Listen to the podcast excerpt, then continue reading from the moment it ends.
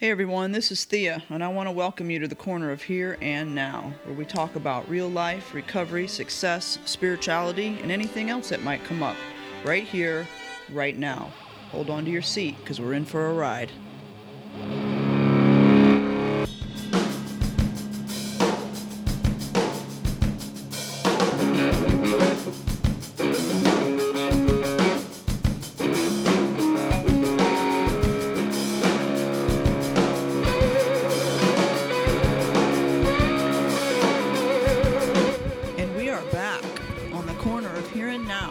Episode 2.31. 32 episodes in, and that means we got 20 to go, y'all. We are we are on the back half. It's downhill from here. January 1st, here we come. Um, so today I want to um, chat about, riff about um, feelings. Feelings. If anybody remembers that song, I just dated myself. Um, and man, you know, the last couple of days, this whole week, and then the last couple of days, I've spent some time with sponsees, like I shared about last night. And this topic of feelings is just huge, and how much work we do to avoid our feelings. It's it it's just insane, right? Never claim I never claim to be restored to sanity, uh, and so it's baffling to me even today. Sometimes um, the the the how far we'll go to avoid feelings, and nobody likes to talk about it. Nobody wants to, you know, say, "Yeah, I'm having some feelings." But I finding for myself more and more, and the more I question my sponsees about this stuff, how important it is. And you know, like some of you know, I've been here for freaking, you know, almost 25 years. Well, I've been in NA for 25 years and my clean date is is next month actually in in January I'll have 25 years. Not to mention I'm 51 years old. So you would think maybe I'd be further along. right? Not realizing I'm right where I'm supposed to be. But you know this whole thing about feelings and how we process our feelings and how long we we sit in them. Because really emotions are the emotions we have actually only last seconds. Like so from a purely physiological you know body based chemical uh, standpoint our emotions only last a few seconds. And they're usually in our body and we can feel them coming. We can most of us will have some sort of a tell, right? If you ever played poker, people have a tell. Most of us have a tell on when emotions are coming up and where we're feeling certain emotions if we're paying attention to our body. A lot of us though are so disconnected um, from our bodies that we don't even um, pay attention to that anymore. Maybe like we never maybe we never did pay attention to it. I don't, I don't know. I can't make that call. Um, but we are so disconnected. And so these emotions only last in our body for a few seconds. But what tends to happen, at least I know for me, is I grab onto it. I grab onto it and I run with it. And I roll around in it and I hang on to it and I make it a part of me and I insert it into my story and it becomes part of my identity and so forth and so on. And then I get addicted. I can get addicted to these emotions and these feelings because they, like we've talked about in the past, they um, release a certain set of chemicals in us over and over again. So it actually becomes very predictable. I know if I do this, I'm going to feel this or I'm going to have this emotion. And although I'm not thinking about it, and then I'm going to feel this, and then this chemical is released in my brain, and it's actually going to make me feel better, even though I feel like shit. huh. And then, of course, it backs up the story that we tell ourselves, and we can, you know, loop back around into all of that. But of the three sponsees I've spoken to in the last 24 hours, um, it's all, been all about feelings. You know, afraid of feeling good, afraid of feeling bad, um, not realizing that when I shut down the bad, I, I, I shut down the good. Um, learning how to use these steps as actual tools when I'm in these situations. So, if the desire to drink comes over me, yes, I call someone, I reach out, I tell someone about it. But I can also work the steps on that stuff, right? I can say to myself, I'm powerless over this. Um, every time I drink, I get into XYZ problem. I can play that record all the way through. And then I can say to myself, you know, I've done a second step and my higher power can restore me to sanity here. Um, it's worked in the past, it can work again. And then I can turn it over. God, take this. God, take the feeling. God, take the situation. Take whatever.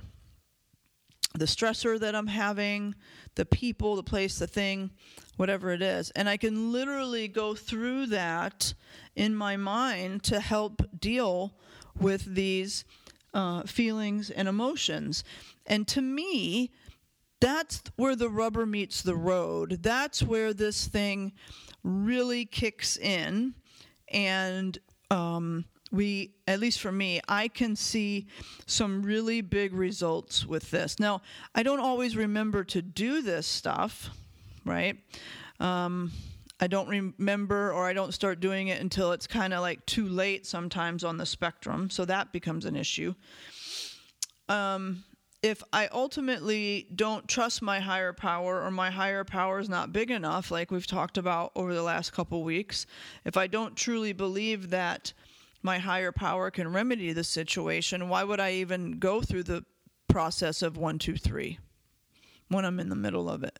Because deep down inside, I don't think God can help me anyway. So why would I even do it? But for me, these are the ways that the steps work in real time. And like I said, where the rubber meets the road. And in some ways, it's a true 10 step, right? Continue to take personal inventory. And when we were wrong, promptly admitted it. And I can do that. I can I can go through this process. Uh, I have this feeling. I have this thing. I can do one, two, three. I can inventory it. Uh, if I need to sit down and write, I can write. If I need to do it in my mind, I can do it in my mind. Um, and uh, I can see what my part is. That's huge. I can see what my part is. Um, because a lot of times even especially today I, I have a part in this. Even if i haven't reacted or done something i'm taking on a feeling of some kind or i have um, you know like we talked about the other night if i'm being triggered then I, i'm still holding on to something. And that again has nothing at all to do with the other person. And there's a a willingness to admit so for me, there needs to be a willingness to admit that, yeah, I need to do something different. I need to come at this from a different angle. I need to be willing to feel this because if I feel have if I step in some feelings and I drink every time or every 6 months or whatever the deal is, I'm always starting over. I'm always starting over and I see this for me not so much in my clean time but I see it in other areas of my life where I, I get going at something and then something gets in the way or it jumps out in front of me and so I I stop. And then I have trouble getting started again. And then of course I beat myself up and I go through all the rigmarole in my head, blah blah blah. But then I'm always starting over again. That's what I said to one of my sponsees today. I'm like, we're always starting over again. Right? Let's learn how to move through the feelings so that we're not always starting over again. And then we can really reap the benefits of the program. Same thing with anything weight loss, saving money. If I keep stopping, if I'm in the process of trying to save money, and I'm going along saving, saving, saving, and then I, for whatever reason, spend it, I go, oh, I have enough money for a canoe, so I'm going to go buy a canoe, right? But now I've got to start over again. I have a canoe, but I got to start over with my original thing. It's not until later on. I didn't even maybe meet meet my goal. Um, that's kind of a weird example, but you know what I'm trying to say. I'm always starting over again, and I and man, that is just like the epitome of being stuck. That to me right now, sitting here saying all this, that is the definition of me being stuck is I just keep starting over again and I never get far enough down the road to actually make any progress. And then I feel stuck. Holy shit. Well, I just worked that out. There you go, guys. 10th step right here, live, sort of live. It's live for me. So, yeah. But it is, there's a lot of feelings that come up with some of this stuff too. For me, it's a. Disappointment and frustration are two of my biggies. Embarrassment comes up as well, and and stuff. When I start feeling that stuff, when I start getting into that mode, then I stop. Um, and then when I stop, I stop for a while. It's hard to get going again, and then I'm starting over. And then I go, man, I'm stuck. Yeah, it's because I'm freaking starting over, over and over again. It's not like I'm stuck in the mud or my tires are just spinning, but on some level they are. They're just spinning in this same place. It's like being on ice. And I have to go long enough to get some traction. And I have to learn.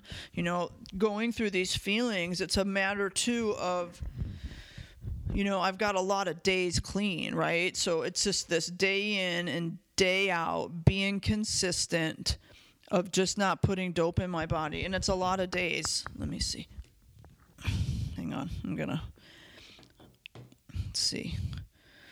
25 years times 365 days. I'm about 30 days short actually of that, but 9,125 days. So I'm just short. I'm just shy of 9 of 9,000 days. That's crazy. I wonder how many I have. I need to figure it out. Minus 30. Ooh. Hmm. That's not so. Um. So yeah. Uh, so it's just the spinning and spinning, but it's just the it's just learning how to have feelings again and learning to be okay with them. It says here, um, this is on page six of the basic text. We forgot what it was like before we started using. We forgot about social graces. We acquired strange habits and mannerisms. We forgot how to work. We forgot how to play. We forgot how to express ourselves and how to show concern for others. We forgot how to feel. Holy cow. And feelings are mentioned in the book over and over and over again. I looked it up in the back, and it was just a huge number of um, references to feelings in the book. It's just it's scattered throughout the whole darn thing. I didn't realize that till I um I looked it up today. Let's see. Uh yeah, feelings. See anger, courage, disappointment, grief, guilt, happiness, hope, humility, isolation, loneliness, love, pain, patience, peace, powerlessness, resentment, serenity, tolerance, and trust. And then there's just a whole bunch of pages. A whole bunch of pages listed. Pages 13 through 16. What the heck? How can it be it might be on all those pages. I don't know. But I mean, it's just it's crazy, y'all. That this thing, and that's the right thing, right? We we wanted to just numb out, and we numb out in a lot of ways. You guys, uh, you know, Netflix, shopping, sex, pornography, food. Food is huge for a lot of us. A lot of us get it kind of huge. Um, so, you know, just this thing of filling us up, filling us up, filling us up, and just trying to fill us up. And it's this way, again, to control our nervous system. It goes back to that. Um, it goes back to that basic thing. And because if we're feeling something or we have emotions on something, that means our nervous system is, is keyed up, it's fired up. So ultimately, that's what we're trying to do is we're trying to control our nervous system, and we can do this through a lot. You know, we can do it in healthier ways. We can exercise. Exercise can kind of be a negative way for some people, but it can be very positive for others. Breath work, prayer and meditation. Um, I think just time in nature for me personally is huge and it helps me deal with my feelings. I do a lot of processing when I go out for walks. Um, journaling, obviously, dumping stuff out on into the notebook has been huge. Um, and I just love hanging out with my friends and talking to them about stuff too. Like that to me is is huge to be able to have a group of people around us that um, are willing to have hard conversations and share stuff. Um, because I'm not the only one, right? I know I'm not the only one feeling these things. Um, it's all of us. Um, and for a lot of us right now, a lot of this stuff is just really heightened with our current world situation. Um, and so, yeah, things are tough. They're really tough. And and uh, I know that in my specific case with some of the stuff I have going on, you know, there's you know, there's a lot of fear, and there's, um, you know, I'm scared of my own shadow on some days, but I have to, um, I have to push through that, and I have to deal with my mind, because my mind will tell me all kinds of crazy stories, and I have to be willing to move through that, no matter how I feel, so that I can shine the light on myself, and I can go be whatever it is that I want to be, or God wants me to be. Um, so yeah, I'm looking on page. Um, 13 here to see if I can find any of the uh, things about feelings. Of course, I didn't have it pulled up before before we started. So, um, many of us were un- unemployed and unemployable. Any form of success was frightening and unfamiliar. We didn't know what to do as the feelings of self loathing grew. We didn't excuse me, we needed to use more and more to mask our feelings. Many of us were unemployed and unemployable. Any form of success was frightening and unfamiliar. Wow. That's crazy. Right? So, yeah, feelings. I can't um, emphasize enough how important it is to move through them and not let them be our directions our feelings are not our directions, and to be okay to know that we're human beings and we're going to have feelings about things. We're going to hurt. We're going to grieve. We're going to be sad. We're going to be depressed. We're going to be disappointed. We're going to be frustrated. And it's okay. We're not broken. There's nothing wrong with us. And actually, the cracks are where the light gets in. Right? And my most important crack, in some ways, it's funny I'm using the word crack. The most important crack is the fact that I am an addict, and that's what that's what makes me shine the brightest, and that's what that's what my superpower is. And I forget that, you know. I forget that some days. I forget to use that superpower. And I don't think there's anything wrong with that. I don't think there's anything wrong with tapping into things that are our natural resources and using them for good and in a loving and kind manner. Um, I think that could be one of our greatest gifts. All right. So I hope you all have a great night, and I will talk to you tomorrow. Peace out. All right, everyone. That's another episode of The Corner of Here and Now. Thank you for joining me. If you like what you're hearing, please share, comment, and or subscribe. Please know that the music used in this podcast is the one and only Kenny Cordray. The song is called Rojo, that was generously donated by his family. Until the next time we meet on the corner of here and now, remember, we're all just walking each other home. Peace out.